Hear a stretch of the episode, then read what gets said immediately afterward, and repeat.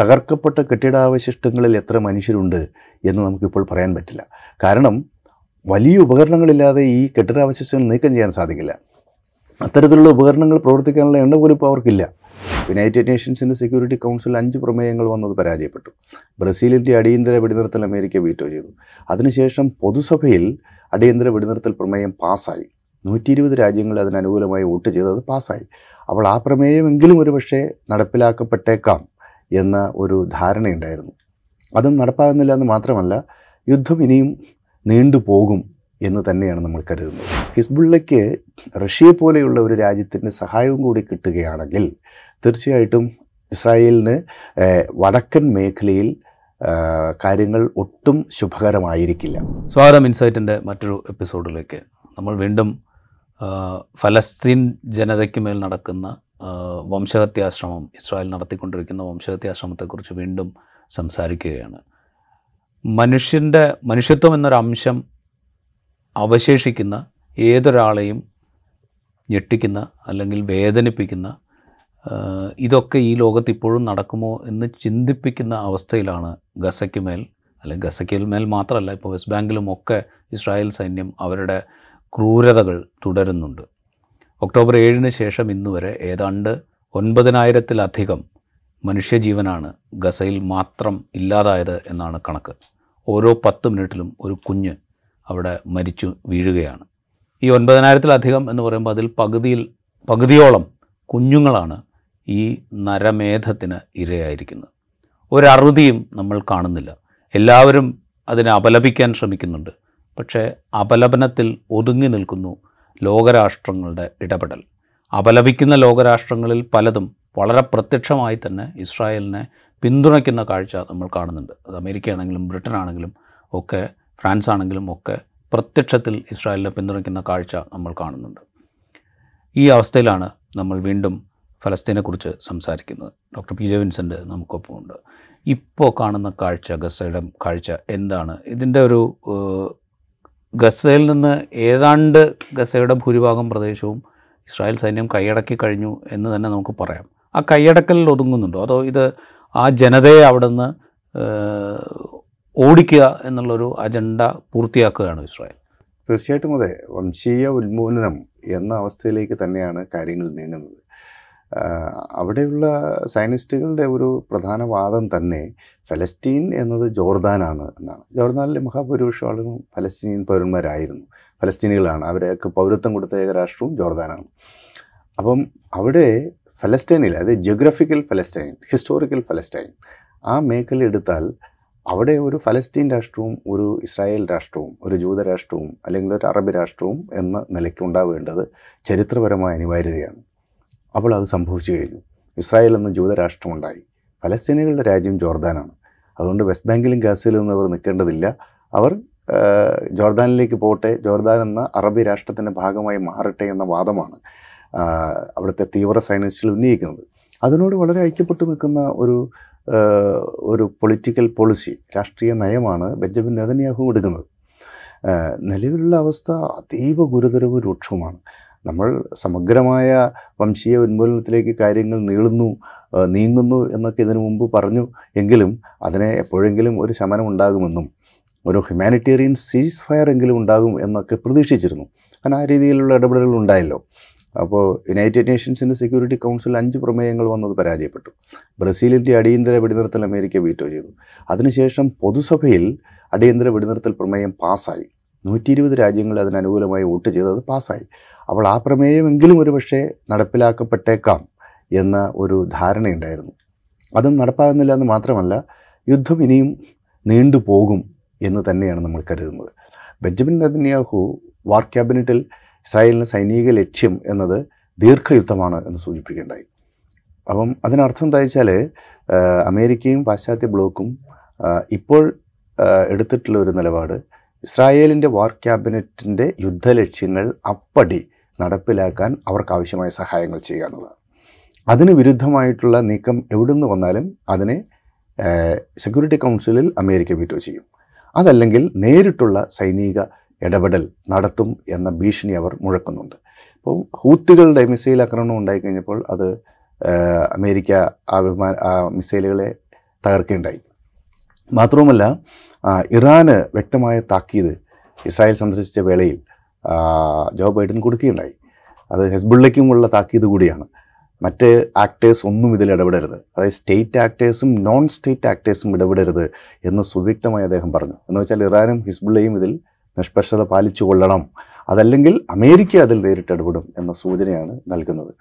അപ്പോൾ ഇത് സൂചിപ്പിക്കുന്നത് ഇസ്രായേൽ തുടങ്ങി ഇസ്രായേൽ അവസാനിപ്പിക്കട്ടെ എന്ന പൊതുധാരണ പാശ്ചാത്യ ലോകത്തിനുണ്ട്. അതിന് എല്ലാവിധ സഹായവും അവർ ചെയ്യുകയാണ്.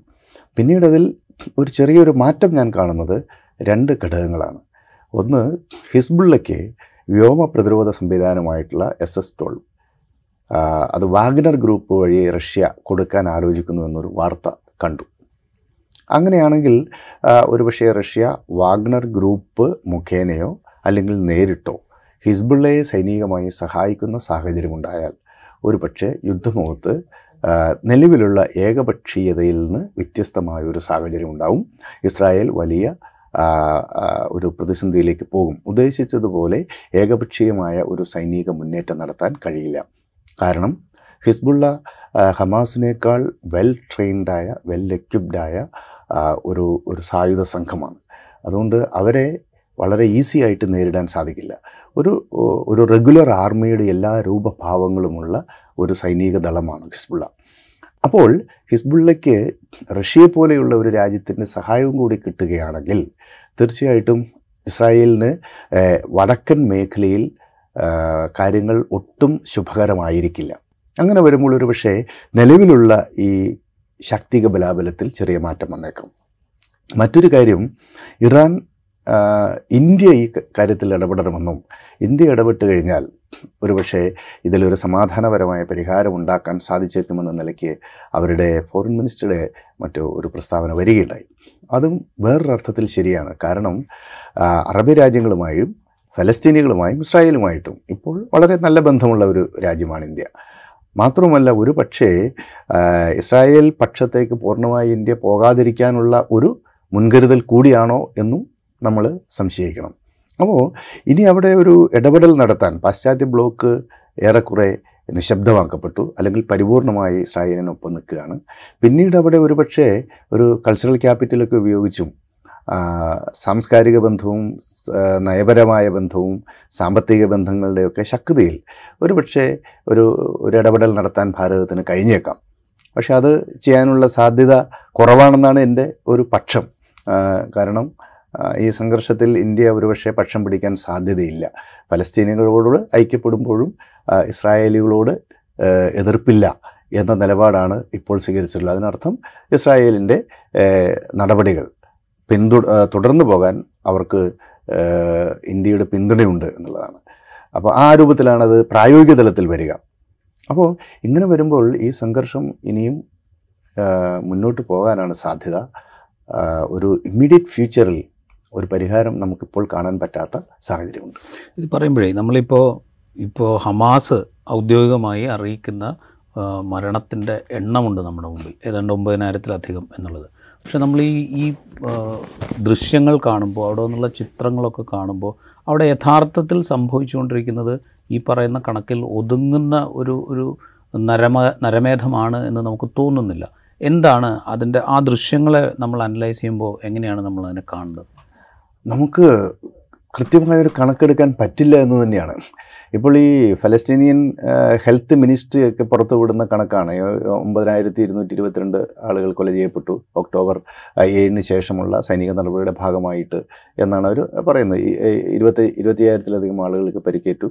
മരിച്ചവരിൽ നാൽപ്പത്തി അഞ്ച് ശതമാനത്തോളം കുട്ടികളാണ്. ഇങ്ങനെയുള്ള കണക്കുകൾ അവർ പുറത്തു വിടുന്നുണ്ട് പക്ഷേ ഇതൊരു വലിയ യുദ്ധമായി മാറിയിരിക്കുന്നു.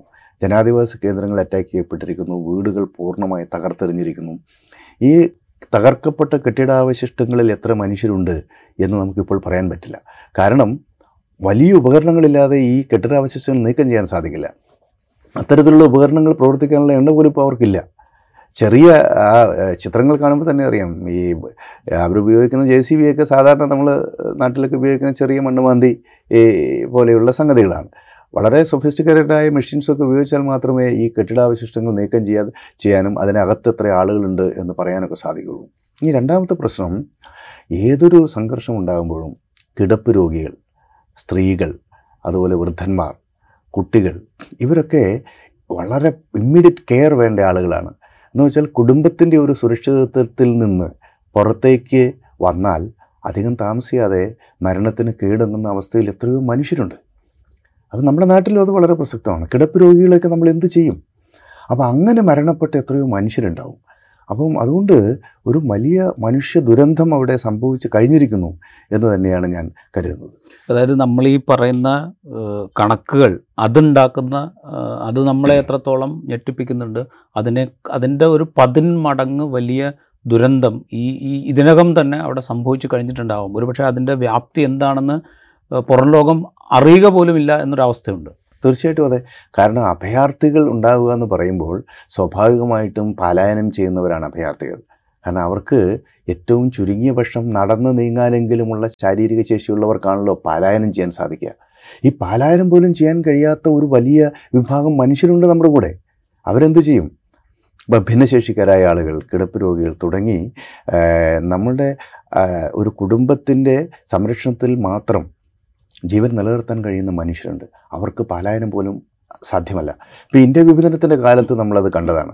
ഇപ്പം the the remnants of a separation എന്ന ഗ്രന്ഥം ആ ആ പുസ്തകത്തിൽ അവർ പറയുന്നുണ്ട്. ഈ കാട്ടിലൂടെ ഇങ്ങോട്ട് പലായനം ചെയ്തു വരുമ്പോഴുണ്ടാകുന്ന കുട്ടികൾ രണ്ടും മൂന്നും വയസ്സായ കുട്ടികളൊക്കെ മരിച്ചു കഴിഞ്ഞാൽ ഇല്ലെങ്കിൽ അവർ ക്ഷീണിതരാണെന്ന് തോന്നുന്ന സമയത്ത് മരണത്തിന് പോലും കാത്തു നിൽക്കാതെ അവരെ ജീവനോടെ കുഴിച്ചു മുടിയിട്ട് അവർ പലായനം ചെയ്യാണ്.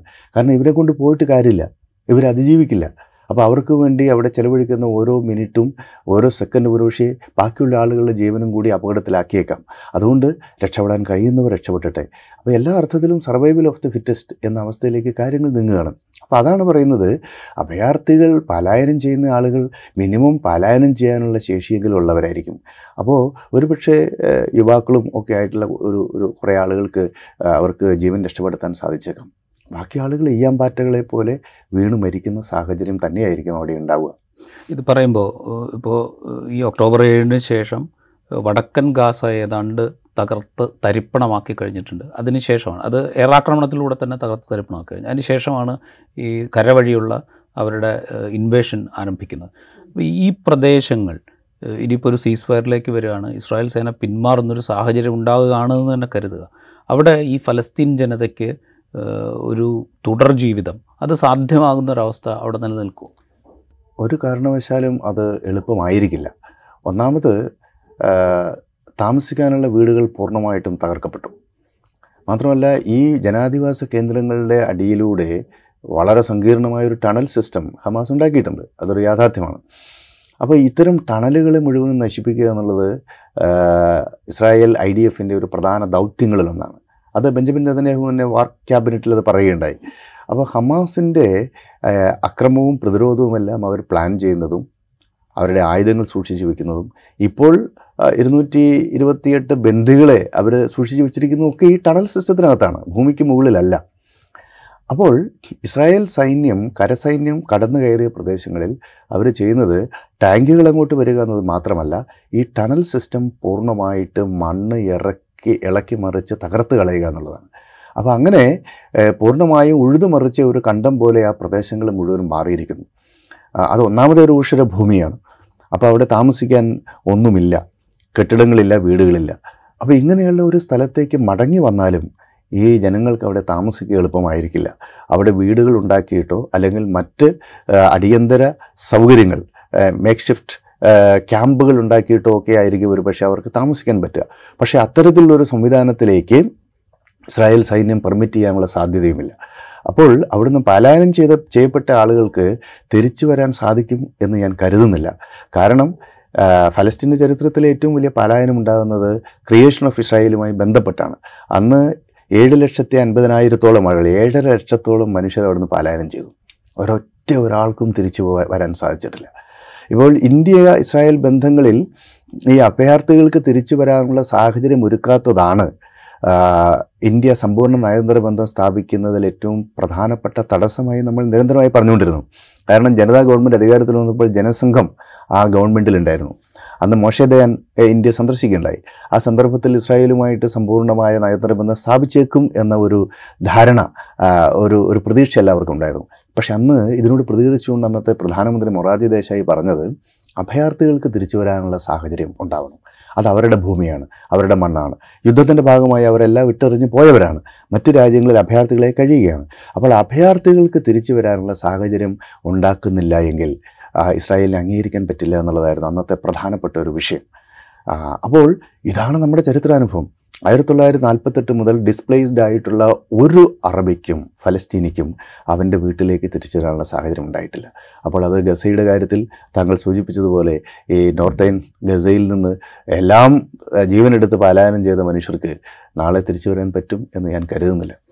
ദാറ്റ് മീൻസ് ഈ ഗസ എന്ന് പറയുന്ന ഈ ചെറിയ പ്രദേശത്തിന്റെ ഏതാണ്ട് ഭൂരിഭാഗവും ഇസ്രായേലിന്റെ അധീനത്തിലേക്ക് പോകുന്ന ഒരവസ്ഥയാണ് ഒരുപക്ഷെ നമ്മൾ ഈ ഈ ആക്രമണത്തിന് ശേഷം കാണാൻ പോകുന്നത്.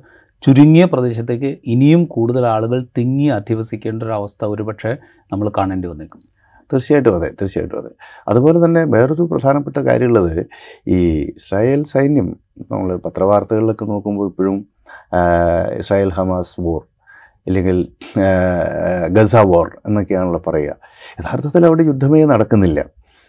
ഒരുപക്ഷെ ഹമാസിന്റെ ഭീകരാക്രമണമാണ് എന്ന് നമ്മൾ തത്വത്തിൽ അംഗീകരിച്ചാൽ പോലും ഇസ്രായേൽ ഡിഫൻസ് മിനിസ്ട്രി പുറത്തുവിട്ട കണക്ക് പ്രകാരം മുന്നൂറ്റി മുപ്പത്തിയെട്ട് സൈനികർ കൊല ചെയ്യപ്പെട്ടിട്ടുണ്ട്.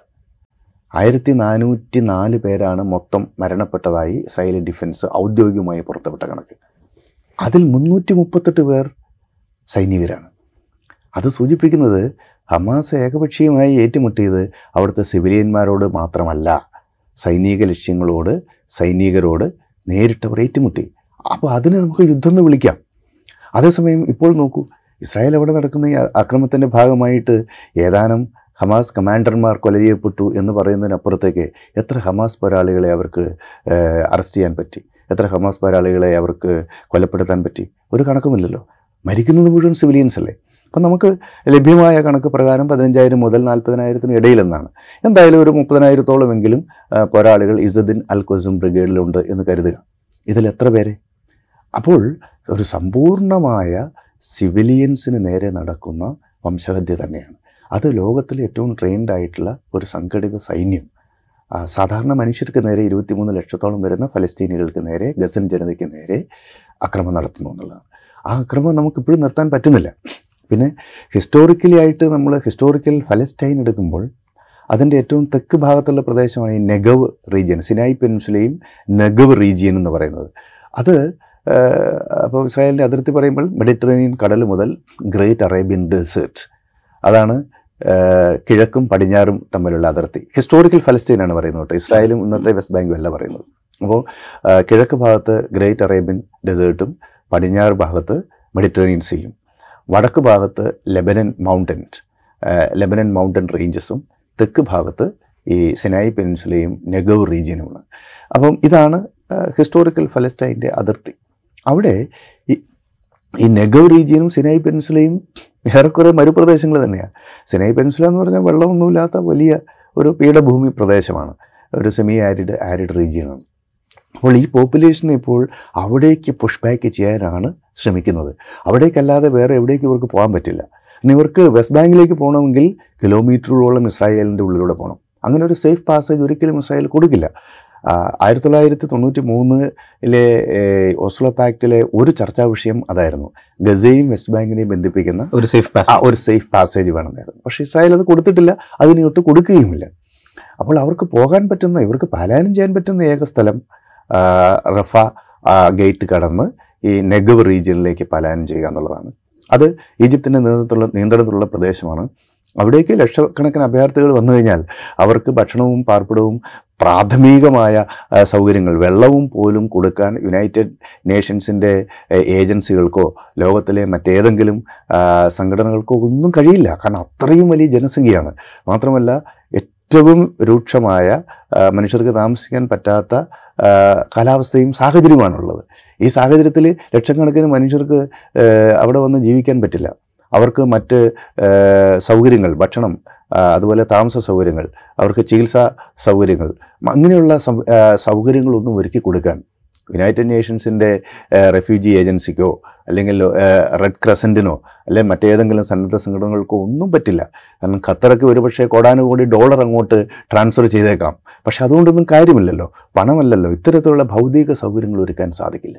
അപ്പോൾ ഒരു ഗുരുതരമായ പ്രതിസന്ധി എന്ന് നമ്മൾ പറഞ്ഞെടുത്ത് നിന്ന് ഒരു ഒരു മരണമുനമ്പായി ആളുകൾ ഇങ്ങനെ മരിച്ചു വീഴുന്ന ഒരു ഒരു ഡെത്ത് വേൾഡായി ഗസ മാറിയിരിക്കുന്നു മാറിയിരിക്കുന്നു എന്നതാണ് യാഥാർത്ഥ്യം. അവസാനം ഞാൻ ഒരു കാര്യം കൂടി ചോദിക്കും. അപ്പോൾ ഇസ്രായേലിനകത്ത് നിന്ന് ഇപ്പോൾ ബെഞ്ചമിൻ നെതന്യാഹു ഇസ്രായേലിന്റെ ഒരു ന്യൂനപക്ഷ സർക്കാരിനെ ലീഡ് ചെയ്യുന്ന ഒരു നേതാവാണ്.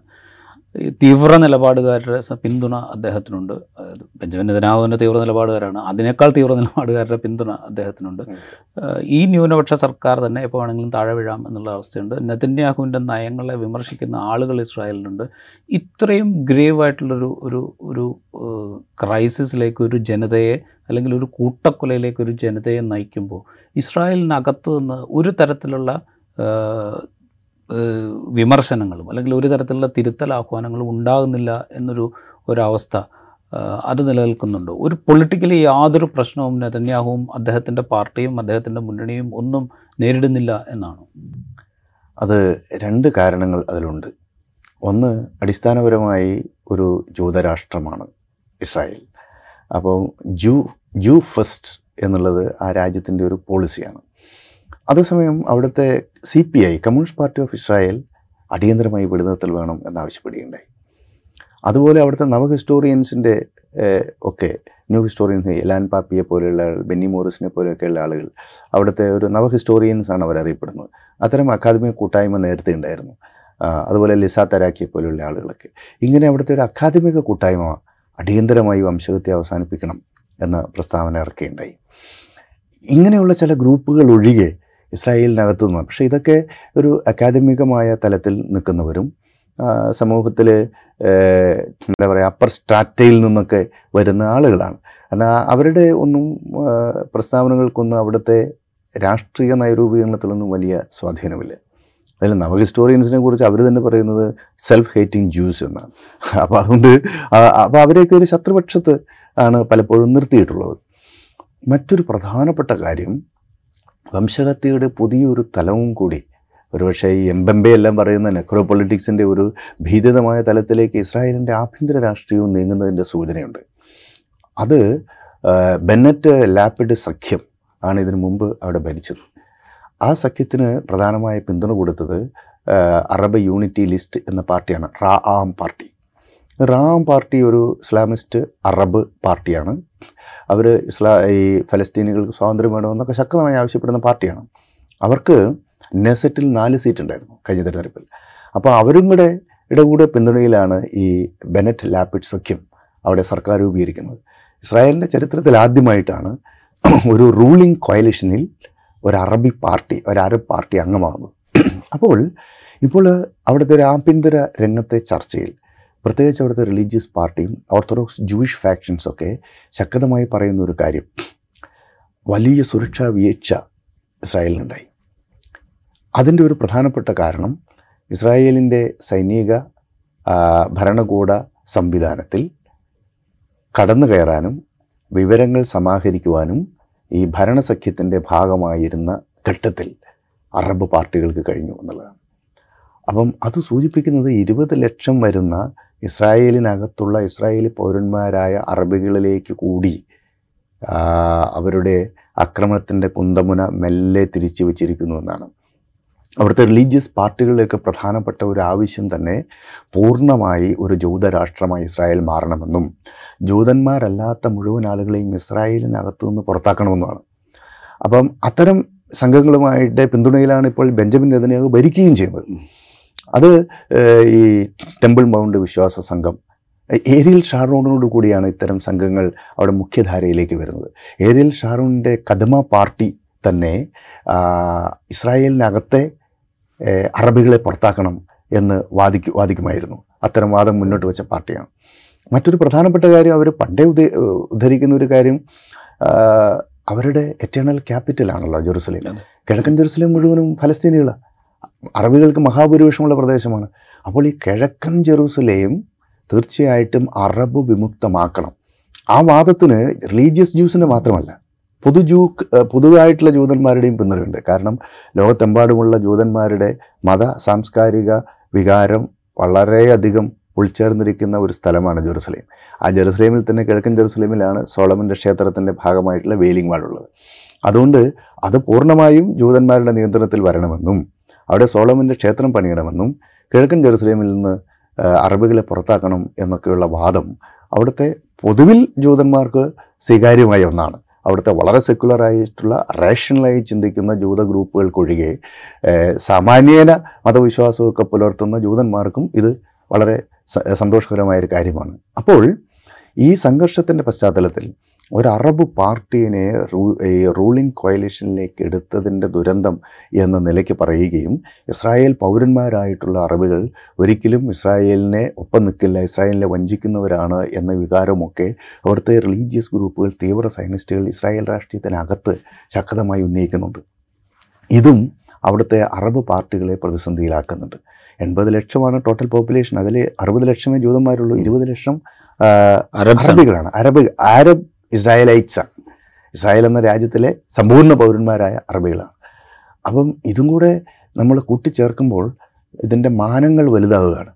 ഇരുപത് ലക്ഷത്തോളം വരുന്ന ഇസ്രായേലിലെ അറബികൾ ഇരുപത്തിമൂന്ന് ലക്ഷം വരുന്ന ഫലസ്തീനിയൻ അറബികൾ ഗസയിലെ മുപ്പത്തിമൂന്ന് ലക്ഷത്തോളം വരുന്ന വെസ്റ്റ് ബാങ്കിലെ ആളുകൾ ഇവരെല്ലാം ഈ ഒരു ഒരു മരണത്തിനും ജീവിതത്തിനും ഇടയിലേക്ക് നീങ്ങുന്നു എന്നുള്ള ഒരു പ്രശ്നം ഉണ്ട്. അപ്പം അതുകൊണ്ട് വലിയ മാനങ്ങളിലേക്ക് ഈ സംഘർഷം നീങ്ങുമോ എന്നുള്ള ആശങ്ക തീർച്ചയായിട്ടുമുണ്ട്. അത് ആഭ്യന്തര രംഗത്തും അതുപോലെ ചുറ്റുവട്ടമുള്ള മേഖലയിലേക്ക് വളർന്ന് വികസിക്കാൻ സാധ്യതയുള്ള ഒരു യുദ്ധത്തിന്റെ മണിമുഴക്കം നമ്മൾ കേൾക്കുകയും ചെയ്യുന്ന സാഹചര്യത്തിൽ. റൈറ്റ് ഫലസ്തീൻ ഫലസ്തീനുമേൽ ഇസ്രായേൽ നടത്തിക്കൊണ്ടിരിക്കുന്ന ഈ നരനായാട്ട് അത് ഗസയ്ക്കിൽ മാത്രം ഒതുങ്ങുന്നതല്ല അതിന്റെ ആ, പ്രതിധ്വനികൾ മറ്റ് പലയിടങ്ങളിലും ഉണ്ടാകുന്നുണ്ട്. അത് ഏതളവിൽ വളരും എത്ര മനുഷ്യരുടെ ജീവനെടുക്കും എങ് എത്രമാത്രം ഫലസ്തീനികളെ ഇനിയും അഭയാർത്ഥികളാക്കും ഇനി ഒരിക്കലും തിരിച്ചു വരാൻ കഴിയാത്ത വിധത്തിൽ അവരെ പുറന്തള്ളും എന്നുള്ളതൊക്കെ ലോക സമൂഹം വളരെ നിസ്സംഗമായി കാത്തിരിക്കുന്നു എന്നുള്ളതാണ് ഇപ്പോൾ നമുക്ക് പറയാൻ സാധിക്കുക. ഇൻസൈറ്റിൽ മറ്റൊരു വിഷയവുമായി വീണ്ടും കാണാം. നന്ദി.